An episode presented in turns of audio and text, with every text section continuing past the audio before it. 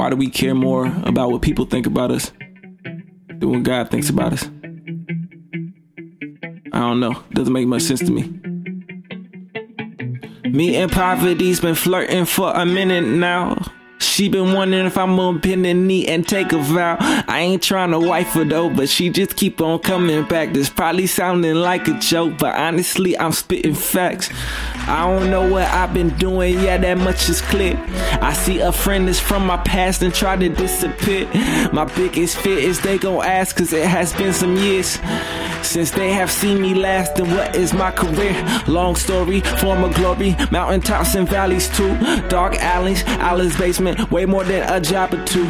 Disappointment, lot of that, but God is good, and how about you? Muffled laugh, crooked smile, shuffle feet that left too soon. I'm a foolish man, and that's the truth, cause I still care what people thinking if they'll notice who or what I am. I'm a loser, true, but it only really matters who I lose it to. Lost it all to Jesus way back to when my pride was at. Need to stop holding on to pieces, keep my pride intact. I don't need a reputation, I can thank my God for that. My only hope's in Christ's invasion, I know that he's coming back. And I know they like he say that stuff in every song.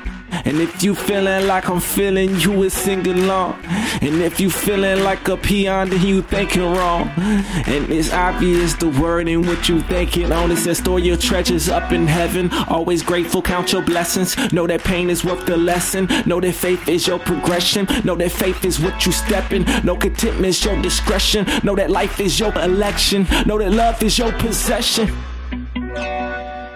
I think it's crazy how even as Christians, we get so caught up in what the world calls important.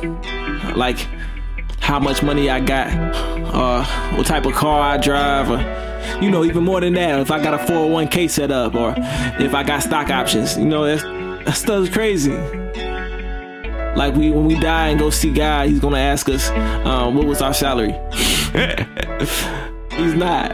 I guarantee you he's not. God doesn't care about your salary.